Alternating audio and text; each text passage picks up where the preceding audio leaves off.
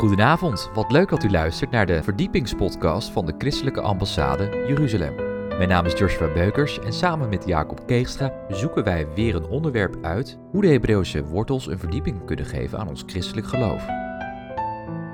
In deze aflevering 124 gaan we verder met zicht op Exodus. In het bijzonder over Jethro. Hoe krijgen wij een stabiele samenleving? Wij wensen u veel luisterplezier.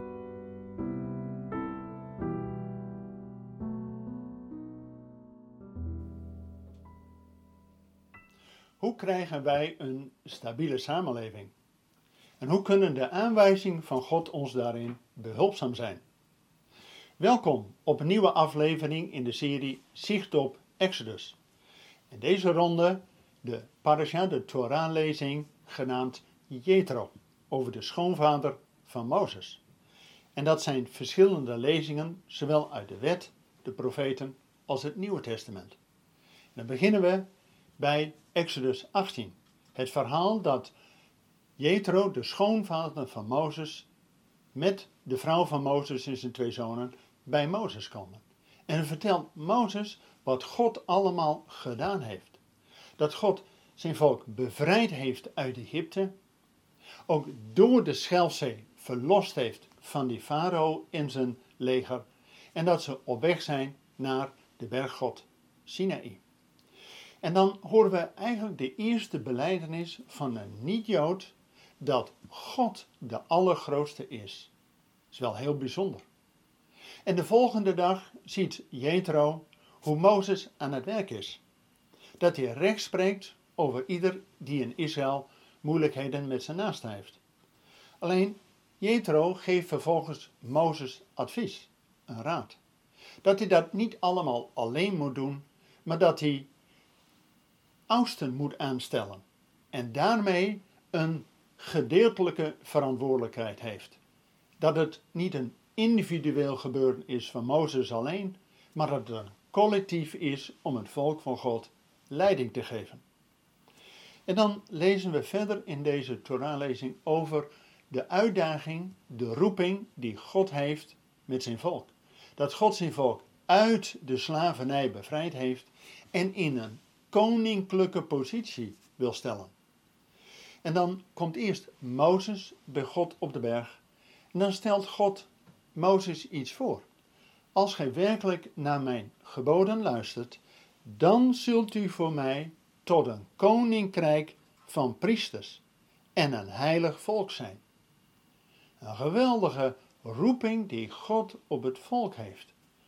En dat wil direct al zeggen dat niet Mozes de koning over Israël is, maar dat het God is die de koning is over zijn koninkrijk, Israël. En dat het niet zomaar gewone mensen zijn, maar een koninkrijk van priesters. En daarmee ook op God gericht zijn, om ook de zegen van God naar de andere volken door te geven. En het zal een heilig volk zijn. Oftewel, die apart gezet is maar heilig in het Hebreeuws, het woord kadosh, verwijst ook iets naar wat boven hunzelf uitgaat. Zoals Israël vervolgens de Shabbat krijgt als een teken van de eeuwigheid, zoals Israël ook een tabernakel heeft dat verwijst naar de troon van God, en dat Israël uiteindelijk het beloofde land krijgt dat niet van Israël is, maar van God. Dus in alles dat Israël verwijst naar God, de schepper en de koning van zijn volk. Maar dat betekent ook dat Israël tot kinderen van God en dus ook tot koninklijke kinderen worden aangenomen. En dan lezen we heel bijzonder dat wanneer Mozes deze woorden van God aan het volk overbrengt, wat de reactie van het volk is. En daar staat, en het hele volk antwoordde, alles wat de Heer gesproken heeft, zullen wij doen. Met andere woorden, er is een vrijwillige overeenkomst, een vrijwillige instemming met alles wat God belooft. En dat is wel van belang, want God heeft zijn volk uit de slavernij in vrijheid gesteld. En wil ook een vrije samenleving met hen vormen. En niet dat een Mozes als een koning regeert, die eventueel een alleenheerser, zelfs tot een dictator kan worden. Nee, het is God die koning is. En soms in zijn plaats mogen mensen over het volk, ja, opzicht uitdelen. Maar dat betekent dat Israël ook in vrijheid die keuze heeft gemaakt om God te willen dienen. En dan pas daarna wordt het in een wet opgeschreven. Wat wij lezen in Exodus 20, ook wel bekend als de tien geboden of de tien woorden van God. En juist omdat Israël vrijwillig heeft gekozen om alles wat God gesproken heeft te doen, kan ook daarna in Exodus 20 die tien woorden ja, geformuleerd worden. En dat begint met: Ik ben de Heer uw God, die u uit het land Egypte, uit het slavenhuis, geleid heeft. Met andere woorden, juist wat God gedaan heeft, en daarin wil God ook zijn volk tot een persoonlijk eigendom maken. Dus die tien woorden is eigenlijk een uitwerking van die liefdesverklaring dat God zijn volk tot een koninklijke roeping uitdaagt, tot een koninkrijk van priesters en een heilig natie uitroept en dat Israël daar amen op zegt. Dus die tien woorden is ook te lezen als een huwelijkscontract tussen God en zijn volk. De leefregels van het koninkrijk. En die staan ook wel bekend als de tien woorden, de tien geboden, die op de twee stenen tafelen zijn geschreven, door de vinger Gods geschreven. En juist die twee stenen tafelen geven ook die samenhang aan om een stabiele samenleving te krijgen. De eerste stenen tafel zijn de geboden naar God toe, verticaal. In die tweede stenen tafel zijn de geboden naar de mensen onderling, de horizontale relatie. En eigenlijk samengevat, gezult u God liefhebben boven van alles en uw naaste als uzelf. Want juist als je door liefde de dingen doet, zijn de geboden van God geen last, maar een lust om te doen. En juist in dat liefhebben, eigenlijk de basis ook van een huwelijk, daarin kun je daarna natuurlijk ook een, ja, een verbond opstellen in steen gebeiteld. In die twee stenen tafelen ja, zijn ook de twee kanten om een stabiele samenleving te krijgen. Zodat er niet één persoon zichzelf tot, ja, bijna tot God maakt en een dictator wordt. Daarom is het ook, heb God lief boven alles. Maar ook dat er onderlinge relaties zijn, zodat wanneer er liefde onderling is, dan ga je niet stelen en alles ehm, eigenlijk willen hebben wat van een naaste is. Dus eigenlijk die twee stenen tafel, die twee geboden, zijn dus ook in dat liefdesgebod samengevat. En als we dit verder doortrekken, is het wel heel bijzonder wat we ook lezen in de geschriften, in de psalmen. Psalm 147, vers 19 en 20, dat juist die verordeningen van God aan Israël bijzonder zijn. Want er staat in Psalm 147, vers 19 en 20, God maakt Jacob zijn woorden bekend, Israël zijn verordeningen en zijn bepalingen. Zo heeft hij aan geen enkel ander volk gedaan en die kennen zijn bepalingen niet. Met andere woorden, God heeft Israël uitgekozen in die koninklijke positie om ook als priesters intermediërend vanuit God naar de wereld te opereren en ook de woorden van God bekend te maken. En dat lezen we bijvoorbeeld ook in de profetenlezing uit Jesaja. Jesaja, die dezelfde naam als Joshua en Yeshua heeft, dat God reddend bezig is. En bij de roeping van Jezaja in hoofdstuk 6 begint het met heilig, heilig, heilig is de Heer. Dat is toch wel bijzonder. Juist dat God heilig is. Apart van al die andere goden en afgoden, dat God is die aanbeden wordt.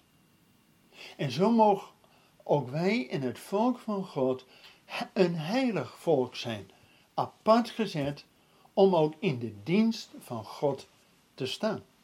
En dan is het dat God vraagt, wie zal dan voor ons uit te gaan? En dan zegt Jezaja, Hineni, zie, hier ben ik, zend mij. En dan geeft God via de profeet Jesaja dat hij de woorden van God bekend mag maken, maar dat het volk toch nog steeds een bedekking heeft. En dat zien we ook terug in het vervolg. Maar eerst nog uit Jesaja. Na Jesaja 6 komt in dit gedeelte ook Jesaja hoofdstuk 9. Dat God al iets laat doorschemeren van wie die koning gaat worden op de aarde. En daar staat, dat een bekende tekst voor ons, Jesaja 9 vanaf vers 5 en 6. Want een kind is ons geboren, een zoon is ons gegeven, en de heerschappij rust op zijn schouder. En men noemt hem wonderbaar, raadsman, sterke God, eeuwige vader en vredevorst. En hij zal zitten op de troon van zijn vader David. Dat is toch wel bijzonder. Dat God juist bemoeienis met ons wil hebben. Dat God door zijn Messias te zenden op die troon van David gaat zitten om als koning over zijn volk te regeren. En die troon van David stond niet in de hemel, maar in Jeruzalem. Vandaar dat ook die zoon van God naar de aarde komt om uiteindelijk dat koninkrijk van God op te richten. En logisch dat wanneer Jezus later komt, dat eigenlijk zijn enige preek is: bekeert u van het koninkrijk van God is nabij.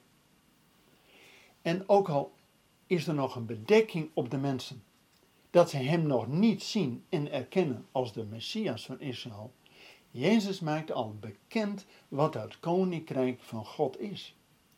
En als er dan een rijke jongeling bij Jezus komt en hem vraagt van, Rabbi, wat moet ik doen om het eeuwige leven te ontvangen? Dat Jezus eigenlijk hetzelfde voorhoudt als wat God ook al aan Mozes en aan het volk heeft voorgehouden, die twee stenen tafelen, heb God lief boven alles, in je naaste als jezelf. Alleen die rijke jongeling, ja, die probeert zich te verontschuldigen en zegt, ja, dat heb ik al gedaan vanaf mijn jong af aan. Waarin schiet ik nog tekort? En dan komt het, dat ook Jezus zegt, verkoop al wat je hebt, geef het aan de armen, volg mij. Maar omdat die rijke jongeling nog zo aan zijn aardse rijkdom vastzat, ging hij bedroefd weg. En dan natuurlijk ook de grote vraag, en die komen we verder tegen in het Nieuwe Testament, waar er staat in Romeinen hoofdstuk 2 dat wie nu een ware Jood is, die dus een kind van God genoemd wordt. En hij is een Jood die dat in het verborgene is. En dat is de besnijdenis die van het hart naar de geest en niet naar de letter. Met andere woorden, God ziet het hart aan. En wat we juist in het verborgene doen, zonder uiterlijke rijkdommen en uiterlijke schijn. En dan komen we tot slot ook bij die roeping in het Nieuwe Testament, de roeping van de oudsten. En dat lezen we in 1 Timotheus hoofdstuk 3. Het is wel bijzonder dat iedere keer weer die tweedeling komt over God liefhebben boven alles en je naaste als jezelf. Ook in die roeping van de oudsten om de gemeente van God te leiden, dat allereerst die oudsten onberispelijk moeten zijn en God moeten dienen. En daarmee ook hun eigen huis kunnen bestieren. Dat is een voorwaarde om ook in de gemeente van God leiding te kunnen geven. Zodat je dus niet jezelf tot, nou nu ben ik de oudste, nu ben ik de leider en iedereen moet naar mij luisteren. Nee, het is dienend leiderschap. Zoals Mozes niet de koning werd van Israël, maar een dienaar, een knecht Gods wordt genoemd. Zo mogen ook oudsten in de gemeente van God dienaren zijn. En dat ze God liefhebben en in hun eigen huis dat laten zien, dan zijn ze geschikt om ook gesteld te worden over de gemeente van God. En daarmee ook de toepassing voor ons. Als wij een stabiele samenleving willen hebben, dat God ons daarin zijn aanwijzing geeft.